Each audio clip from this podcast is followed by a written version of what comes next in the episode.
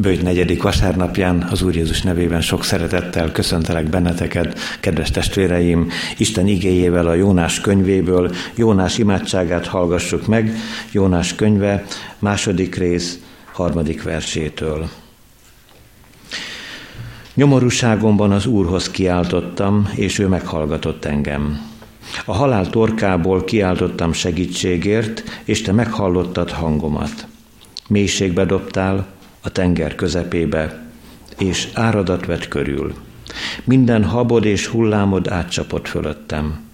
Azt gondoltam, hogy eltaszítottál engem magad elől, bár csak újra megláthatnám szent templomodat. Már-már életemet fenyegette a víz. Mélység és örvény vett körül. Hínár fonódott a fejemre. Lesüllyedtem a hegyek alapjáig, örökre bezárult mögöttem a föld, de te kiemelted életemet a sírból, ó Uram, Istenem! Amikor elcsüggett a lelkem, az Úrra gondoltam, és imádságom eljutott hozzád, szent templomodba. Akik hitvány bálványokhoz ragaszkodnak, azok elhagyják jó tevőjüket, de én hála éneket zengve áldozok neked, és amit megfogadtam, teljesítem. Az Úrtól jön a szabadulás. Kegyelem nékünk és békesség Istentől, ami atyánktól, és az Úr Jézus Krisztustól. Amen. Hallgassuk szeretett testvéreim Istennek szent igéjét. Ugyan, mint írva van, Jónás próféta könyve, harmadik részének első és következő verseiből az egész fejezetben, mind a tíz verset olvassuk, Jónás könyve harmadik részének első és következő verseiből így szól az ige. Az Úr igéje másodszor is szólt Jónáshoz. Indulj, menj Ninivébe, a nagy városba, és hirdesd ott azt az üzenetet, amelyet én mondok neked. Jónás elindult, és elment Ninivébe az Úr szava szerint. Ninive pedig nagyvárosa volt Istennek. Három nap kellett a bejárásához. Elindult tehát Jónás befelé a városba, egy napi járásra, és ezt hirdette. Még negyven nap, és elpusztul Ninive. Ninive lakosai azonban hittek Istennek, bőjtöt hirdettek, és zsákruhát öltött a város apraja nagyja. Amikor ez a hír eljutott Ninive királyához, fölkelt trónjáról, levetette magáról díszruháját, zsákruhát öltött magára, és hamuba ült. Azután kihirdették Ninivében a király és a főurak rendeletére a következőket. Az emberek és állatok, a szarvasmarhák és juhok semmit meg ne kóstoljanak, ne legeljenek, vizet se igyanak. Öltsön zsákruhát, ember és állat, kiáltsanak teljes erővel Istenhez, és térjen meg mindenki a rossz útról, és hagyjon fel erőszakos tetteivel. Ki tudja, talán felénk fordul, és megszán az Isten. Lelohad lángoló haragja, és nem veszünk el. Amikor Isten látta, amit tettek, és hogy megtértek a rossz útról, megbánta Isten, hogy veszedelembe akarta dönteni őket, és nem tette meg. A kegyelemnek Istene tegye megáldottá szent igéjének meghallgatását, szívünk befogadását és megtartását. Jöjjetek, hajtsuk meg fejünket az Úr előtt. Imádkozzunk. Drága édesatyánk, örökkévaló Szent Istenünk, imádunk és magasztalunk téged, hogy gondod van rejánk, hogy nekünk is kedveztél, hogy a mi nemzedékünk is élhet ezen a földön, hogy hallhatja hívó szavadat, hogy nekünk is üdvösséget, mennyei életet készítettél. Szeretetedből fakad a te szívedből a bocsánat felénk, akik sokszor és sokféleképpen megbántottunk téged. Hitetlenségünkkel, kételkedésünkkel, a te egyetlen fiaddal, az Úr Jézus Krisztussal való vitáinkkal. Köszönjük te neked, hogy éppen őt adtad nekünk a világ üdvözítőjéül. Éppen benne nyújtottál segítséget és oltalmat, hogy megszabaduljunk a kárhozatnak a valóságából. Imádunk és magasztalunk téged, drága Jézusunk, hogy egy vagy az atyával, és egy vagy a Szent Lélekkel, és aki te benned hisz, annak örök élete van. Köszönjük, hogy most is ez a legdrágább hír ezen a helyen, ebben a kis közösségben hirdettetik. Segíts, hogy el is tudjuk fogadni a Te igédet, hogy ne legyen a mi életünk elrontott, kárhozat felé elmozduló élet, hogy ne háttal, hanem arccal legyünk feléd.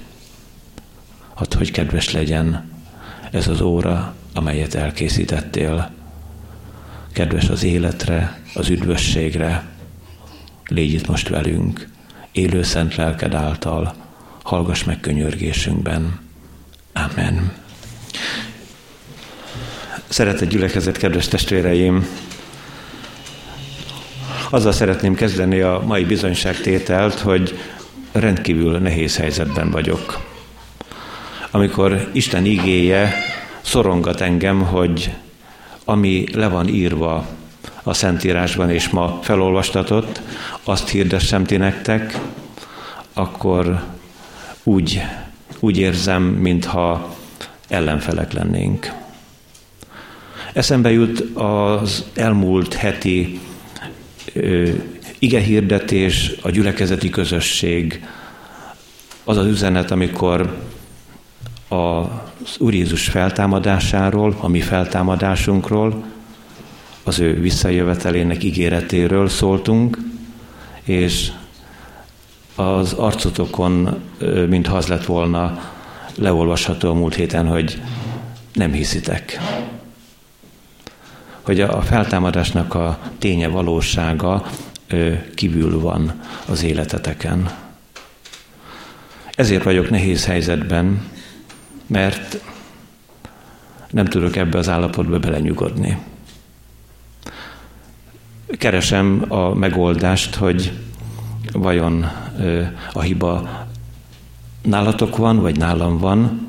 Egy biztos, hogy nem az igében az ige pontosan, világosan, valósan üzen. Ö, egészen távol álljon tőlem, hogy bármelyik kötöket is presszió, nyomás alá szeretnélek helyezni benneteket ö, ezen a délelőttön, de mégis egy nagyon karakteres, nagyon határozott címe lesz a mai ige hirdetésnek. Ez a cím, még egy lehetőség a megtérésre. Kezdjünk hozzá. Egész röviden foglaljuk össze, hogy mi is történt Jónással, Ninivével, Jónás könyvében mi van leírva. Az Úr megszólít egy szolgáját a sok közül, és azt mondja, menj Ninivébe a nagyvárosba, és predikáld ott, még 40 nap is elpusztul Ninive. Jónás rettenetesen fél ettől a helyzettől, és elmegy pont ellenkező irányba Tárzizba, az oda vezető hajóutat vállalja, a hajó viharba kerül, Jónás pedig a tengerbe, majd egy halnak a gyomrába. A halnak a gyomrában imádkozik, három nap után kiszabadul, és akkor már megy Ninivébe. Az Úr nem változtat az üzeneten, újra felkéri Jónást, hogy menj csak ebbe a nagy városba, és predikáld, még 40 nap, és elpusztul Ninive. Ninive királyával és lakóival együtt megtér, elfogadja a Jónás predikálását, és az Úr megkegyelmez ennek a nagyvárosnak. Jónás pedig megsértődik, úgy gondolja, hogy sikertelen volt a predikáció, kimegy a városból, és egy bokor alatt hűsöl, azt a kis bokrot egy féreg megszúrja, elszárad, Jónás napszúrást kap, és megkíván halni.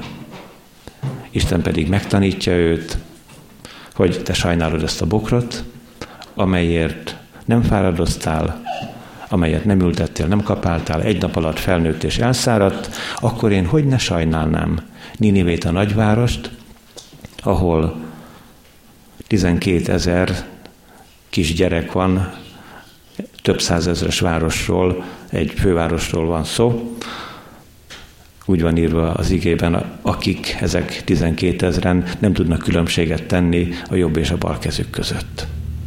Dióhéjban ez Jónás könyvének a története, és az Úr Jézus egy alkalommal azt mondja a vita partnereinek. A farizeusok és a szadduceusok soha nem árultak egyékényen, de most az Úr Jézus ellen összefognak. És azt mondják, hogy Jézus mutass mennyei jelt. Majd akkor hiszünk neked. Utána néztem az evangéliumokban, Máté evangélistánál, amikor szintén le van írva ez a történet, az Úr Jézus már 14 alkalommal tett csodát. Meggyógyított betegeket, megtisztított leprásokat, démoni megszállottságból szabadított meg emberi életeket, halottat támasztott fel a Naini fiúra gondolok, és most itt legutoljára Lukács evangélista szerint közvetlen egy vak és néma megszállott démoni erőtől megszállott ember gyógyított meg, és az úr ellenfelei azt mondják, hogy smafú az egész. Olyan jelt mutas nekünk, amire majd mi is azt mondjuk, hogy ez igen, ezt elfogadjuk. És Jézus azt mondja, ez a nemzedék, gonosz, gonosz nemzedék, jelt kíván. És nem adatik neki más jel, mint Jónás próféta jele. Ahogy Jónás három nap és három éjjel volt a halgyomrában, úgy lesz az ember fia is három nap és három éjjel a föld gyomrában, azaz az Ura kereszthalálára és a feltámadására utal, azt mondja ezeknek az embereknek, hogy ez az utolsó jel. Nem tévedünk a három napban, a péntek, szombat, vasárnap úgy értendő, hogy három éjjel és három nap van az Úr a föld gyomrában, hogy a zsidó szokás szerint minden megkezdett nap egész napnak számít. Miután előjáróban láttuk ezeket a gondolatokat, a legelső üzenethez úgy szeretnék hozzákezdeni, kedves testvéreim, mintha így most én leülnék közétek mintha magamnak is predikálnék. Így fogadjátok, mert erős lesz ez a mai predikáció. Nem tudom, mit szólnátok ahhoz, ha most engem az Úr azzal a céllal küldött volna ide ti közétek, hogy április 27-én, 28-án Budapestet egy katasztrófa éri, és Pesterzsébet és a többi 20 akárhány kerület eltűnik a földszínéről. Meghal mindenki. Ja, hát azt mondjátok, hogy viccelődik a, a lelkipásztor. Hogy kitalál olyan dolgokat, aminek semmi létalapja nincs. Persze igen, így is hozzá állhatunk a szívünk mélyén. Azért engedjetek meg, hogy együtt gondolkozzunk egy-egy pillanatig. 2001. szeptember 11-én ledőlt Amerikában két hatalmas torony. Nem elemezzük, hogy mi volt az indító oka, egy szomorú tényt állapítunk meg. Ott tart a világ, hogy pár hónappal ezelőtt bizonyos hát, riporterek, újságírók kimentek a környékbeli szeméttelepre, és különös dolgokat találtak ott. a tűzoltóknak a ruháit, amikből még ki voltak fordulva a meghalt embereknek a csontjai. Állítólag több tíz tűzoltónak a maradványát találták meg a szeméttelepen, akik ott haltak meg 2001. szeptember 11-én. Egy picit gondolkozunk tovább. Valóban Ninive városa megmenekült, és Noé idejében hogy történt? Az Úr abban a nemzedékben Noét találta igaznak, a családját és őt magát megmentette, és mindenki, aki abban a nemzedékben élt, elpusztult. Nem csak a Szentírás ad tudósítást erről, megtalálták azokat a ö, több méteres iszaprétegeket, ahol a Noé-féle katasztrófa megtörtént ezen a világon. Isten igéjében találkozunk azzal, hogy Sodoma városában jólétben élt Isten szolgája Lót, és az úrangyalai elmentek, és azt mondták Lótnak, hogy menj ebből a városból, mert Gomorával együtt az Úr elpusztítja. Nézzétek, csak Lót komolyan vette. Aztán a leányait két fiatalember feleségül akarta venni, és hát oda ment Lót ehhez a két fiatalemberhez, és azt mondta Lót a, a jövendőbeli vőinek, meneküljetek a városból, mert az Úr elpusztítja.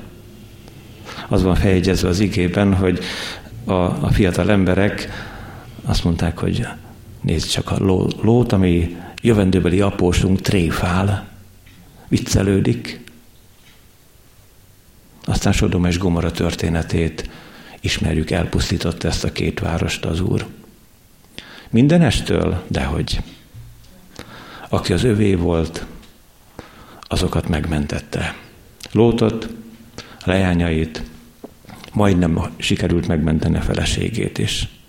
De ő visszafordult, visszavágyott Sodomába, és egy, egy szobor formájában égett össze, úgy írja az igaz, sóbálványá változott. Menjünk egy kicsit közelebb. Hadd szóljak az én személyes életemről is. 1981-ben, júniusban kötöttünk házasságot a feleségemmel, és a következő hónapban, júliusban a második legidősebb testvérem szintén házasságot kötött, és a harmadik testvérem végezte az esküvői szolgálatot. Aztán következett az augusztus hónap. Augusztusban ez az én harmadik testvérem, 32 évesen áramütésben egy perc alatt meghalt. De te veled, testvérem, nem történhet ilyen, igaz? Inkább gondolod a szíved mélyén, hogy viccelődik a lelkipásztor. Mindenki mással történhet, Magyarországgal, Budapesttel, meg te veled nem. Azért, szeretett testvérem, szeretném, ha Isten szent lelke a szívedre, a lelkedre kötné ezt az ígét, meg az enyémre, aki most szeretnék ott ülni veled a székek között. Az ige első üzenet, üzenete egy szó körül ö, lesz kibontva, feltámadnak. Hogyan is olvastuk ezt a 32. versben? A Ninive beli férfiak feltámadnak az ítéletkor ezzel a nemzedékkel. Ugye biztos téved Jézus. Jól mellé fogott. Mi az, hogy a a Ninive-beli férfiak. Azzal a nemzedékkel, amelyik az Úr Jézus földön járta idején élt, együtt támadnak fel. Hát köztük van legalább jó pár száz esztendő. Asszíria nagyvárosa Ninive abban az időben már semmi, amikor az Úr Jézus eljött erre a földre. Szeretném elmondani neked, testvérem, hogy, hogy az Úr Jézus nem téved. Lehet, hogy a maja naptár téved, sose biztos, és sok minden más emberi gondolat jól mellé fog a dolgoknak. De engedd a szívedig, hogy, hogy aki hirdeti, aki hallgatja az igét, tévedhet, de Jézus nem téved. Mert ő előtte az idő egészen más, mint ahogyan az ránk érvényes. És egyébként, ha mi földi vándorlásunk végére érünk, kilépünk az időből. Ne lepődj meg azon, hogy a Ninive-beli férfiak fogják majd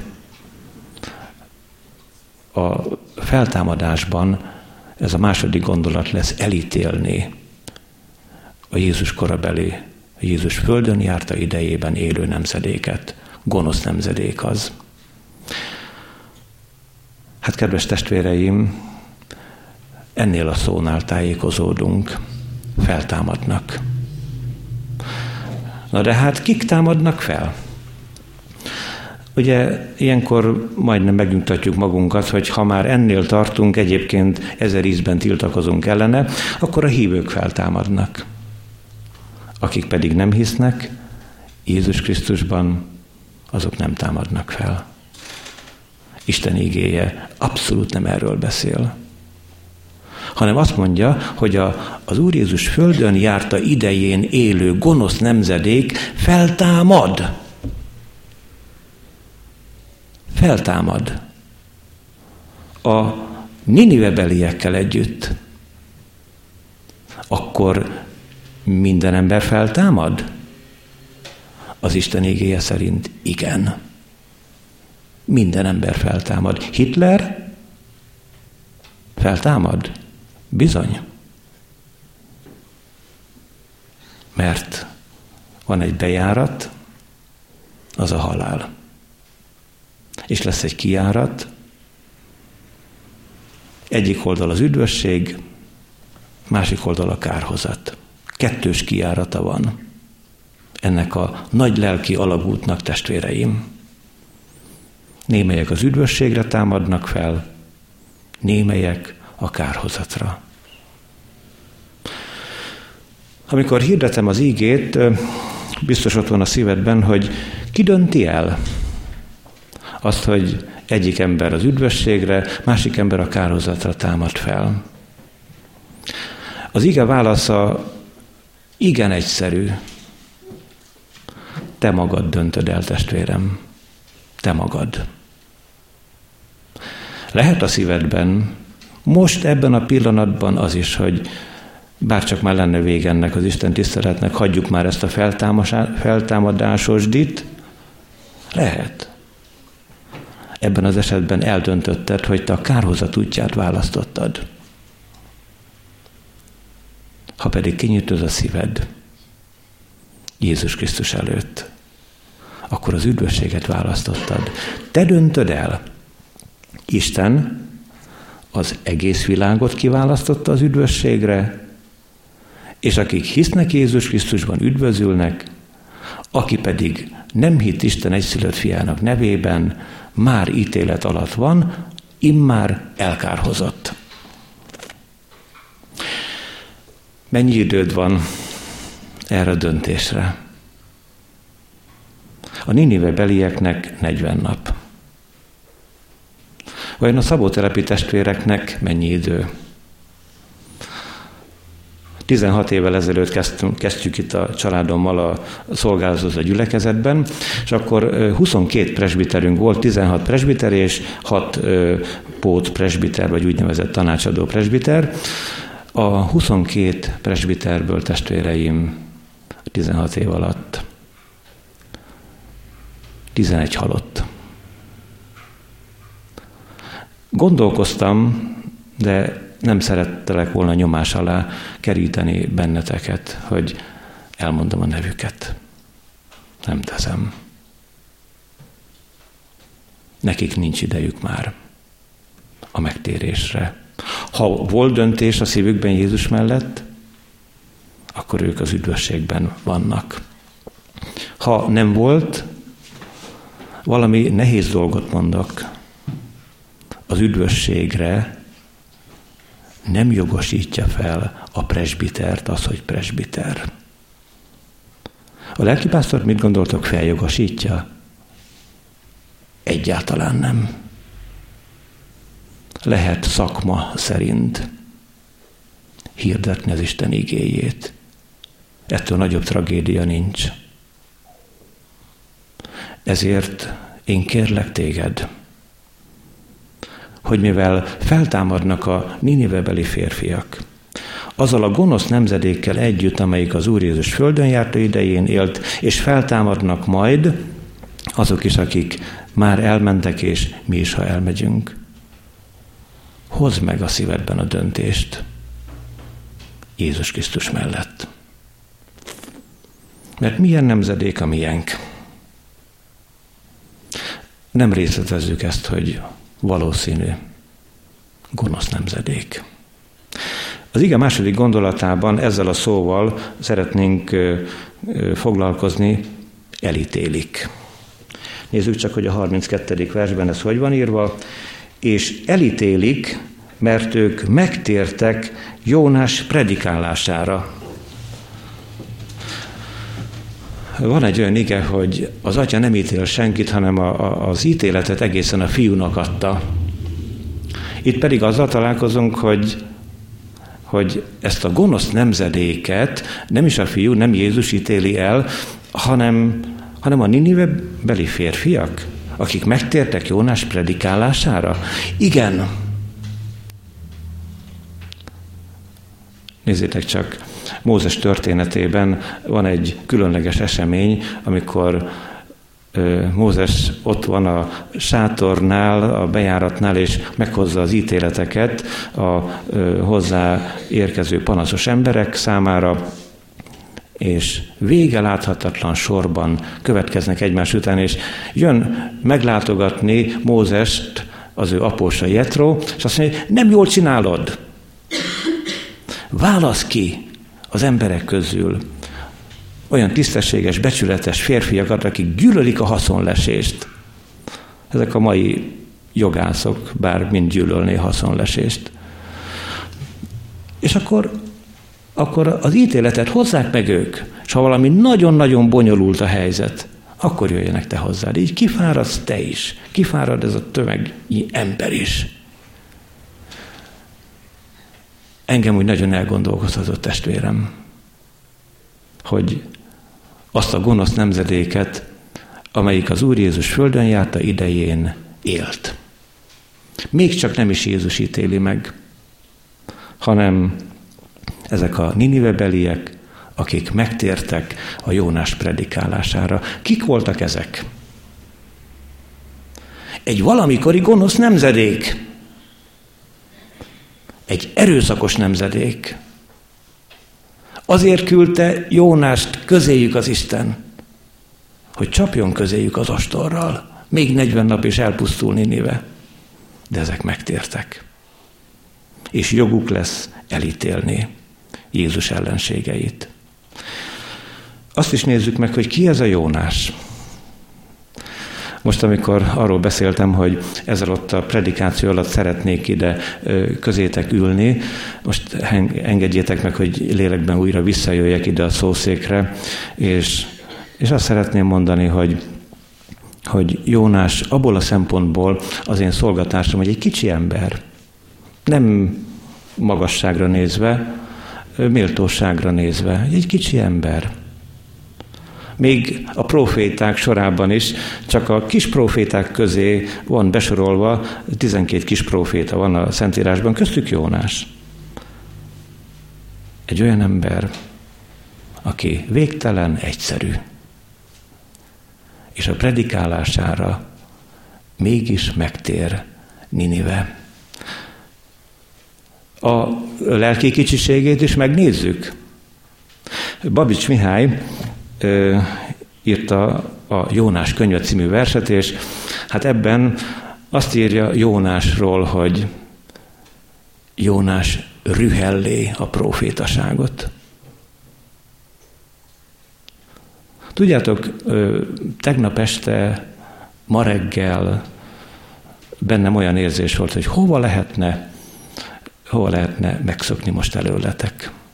Ezt, ezt, ezt hogy, hogy lehetne megcsinálni, hogy ne mondjam én el ezeket ti nektek. Régen, amikor középiskolások voltunk, akkor krétát oldottunk fel fekete kávéban, és akkor nem kellett menni vagy három napig az iskolába, mert rögtön felugrott az ember láza 38 fokra. Higgyétek el, hogy én, én igazán boldog lettem volna, ha most valaki más jön ezen a reggelen hirdetni az ígét. Bőrönyi Jánossal is előfordul, hogy rühellé a profétaságot. Igen. Meg mit mond még Babics Mihály? Mindjárt most visszaülök megint közétek. Azt mondja erről a történetről, hogy Jónás megy Ninivébe, azt mondja az úrnak Jónás, hogy ne haragudjatok meg érte, most Babics Mihályt idézem. Férget küldesz férgekhez? Ez a helyzet, testvéreim. Férget küldesz férgekhez. Az van ebben benne, hogy miért nem te jössz? Miért nem a szent, a fenséges, a dicsőséges, a hatalmas Isten? És Ninive megtér. És Ninive férfiai ott lesznek az üdvösségben. A férgek ott lesznek és ítélik a Jézus korabeli földön járta idejében levő gonosz nemzetséget. Szeretett testvérem, vigyázz csak, mert a Biblia ítéletről is beszél. Nem úgy van ám, hogy majd Péter apostol a bejáratnál addig tekergeti a dolgot, hogy minden üdvözül, dehogy nem, nem, nem. Te döntöd el. Nem Péter, te döntöd el, te döntöd el. Lehet, hogy lesz holnap, és lehet, hogy lesz 15 év múlva is döntési lehetőséged. De példákat hoztunk fel ma. Eleget arra, hogy jó átgondolni, hogy vajon hányszor leszünk mi még itt ezen a helyen. És végezetül az ige utolsó üzenete, itt nagyobb van Jónásnál. Tehát, mert ők megtértek Jónás predikálására, de íme nagyobb van itt Jónásnál. Kétféle módon közelítjük meg egész röviden ezt a harmadik gondolatot, személyben és személytelenül. Először személyben gondolkozzunk. Gondolkozz velem, testvérem, milyen helye van az életedben Jézusnak. Vita partner, mint a szadduceusok és a farizeusok, hogy amit eddig csináltál, az semmi. Majd mi mondjuk meg, hogy ezt elfogadjuk-e vagy nem. Vagy pedig jelt követelőző, jelt követelő parázna nemzedék, olyan nemzedék, amelyik gonosz nemzedék, ne talán milyen helye van a szívedben Jézusnak? Úgy nézel rá, mint tanítóra és mesterre? Valamivel többet tud, mint te, Nikodémus módján, aki kiváló koponya, de Jézust elismeri. Egy kicsit nagyobb nálad. Nem biztos, de nézzük meg, beszéljük meg. Hát, ha kiderül, rólam, Nikodémusról, hogy én azért mégiscsak képzettebb teológus vagyok, mint Jézus. Vannak itt tragédiák, testvéreim. Vagy pedig milyen helye van a te életedben Jézusnak, Úr és Király, akinek hatalma van üdvözíteni, megváltani téged. Nagy megváltó, nincs nála nagyobb megváltó, szeret téged, mennyei életre hív. Ilyen mestered van, akkor boldog vagy. Akkor boldog ember vagy. Akkor érdemes volt eljönni ma, egy óra hosszára hallgatni az ígét. Nagyobb van itt Jónásnál, nézzük meg személytelenül. Istennek országa az, amiről itt szó van. Istennek országa eljön hatalommal. Mennyei országba készülődünk, testvéreim. Nagyobb ország, mint Magyarország. Szívedben is egyébként nagyobb ország, Isten országa, mint Magyarország? Felemelnéd a szavadat valamilyen fórumon, ha most valamilyen erő betiltaná, hogy 2013-tól kezdve március 15-ét nem ünnepelhetjük, ünnepelhetjük, október 23-át sem ünnepelhetjük, és aki kimeri mondani Isten királynak a nevét, azt bezárják a börtönbe. Azt mondanád magadba, hogy hát nem baj az, legyen, legyen jó, finom, szalonnás és kolbászos kenyér. Ez a fontos. Ugye, hogy felemelnéd azért a szavadat, mert, mert szép ez a mi kis országunk, folyóival, hegyeivel, ez a város is nagyon szép Budapest. Szeretjük a mi kis országunkat. Én azért azt mondom neked, hogy nagyobb van itt Magyarországnál. Isten országa. Isten mennyei országa. És amikor bántják Isten országát, akkor nem emeled fel a szavadat? És amikor erről az országról gunnyal beszélnek, nem tiltakozol? Nagyobb van itt Magyarországnál, amelyik nekünk kedves és nagyobban itt Jónásnál. A legnagyobb Úr, a dicsőség királya Jézus, a te üdvözítőd. Amen. Látkozzunk. Úr Jézus, egész pontosan látod most mindannyiunk személyes életében, hogy téves úton járunk-e, vagy pedig keskeny úton, hogy Te jársz előttünk, és mi vágyakozó szívvel megyünk utánad, hogy a Te szabad hallik, és mi a szívünkbe zárjuk minden hangját, minden üzenetét, minden gondolatát, vagy pedig el vagyunk foglalva a magunk szándékával, elhatározásaival, telistele vagyunk azokkal a tervekkel, amelyeket mi találtunk ki. Segíts nekünk, hogy ne zsákutcába torkolódjon az életünk, és ne széles úton járjunk, és ne a kárhozat félelmes valósága közeledjen időről időre felénk, hanem a te gyönyörű országodnak hadd lehessünk megváltott gyermekei, lakosai, áldj meg bennünket, hogy ne csak mi magunk, hanem sokan azok közül, akiket ismerünk, akik ismernek és szeretnek téged, ott találkozhassunk a te gyönyörű országodban.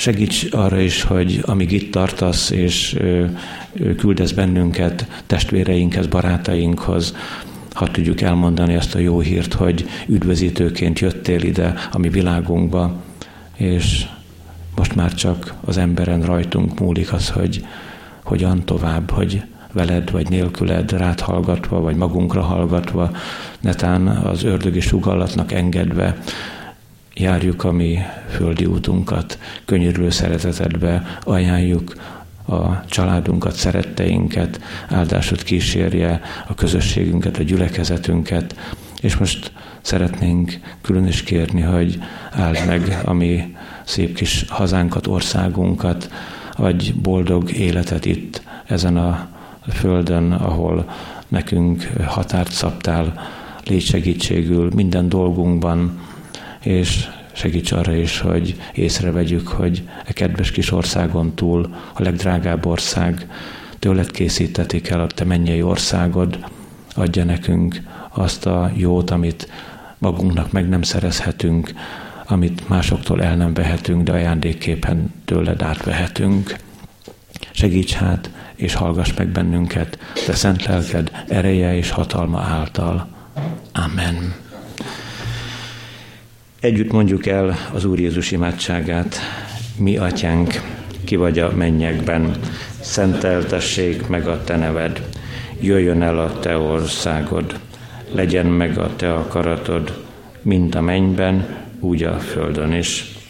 Ami mindennapi kenyerünket add meg nékünk ma, és bocsásd meg a mi védkeinket, miképpen mi is megbocsátunk az ellenünk védkezőknek, és ne vigy minket kísértésbe, de szabadíts meg minket a gonosztól, mert tied az ország, a hatalom és a dicsőség mind örökké.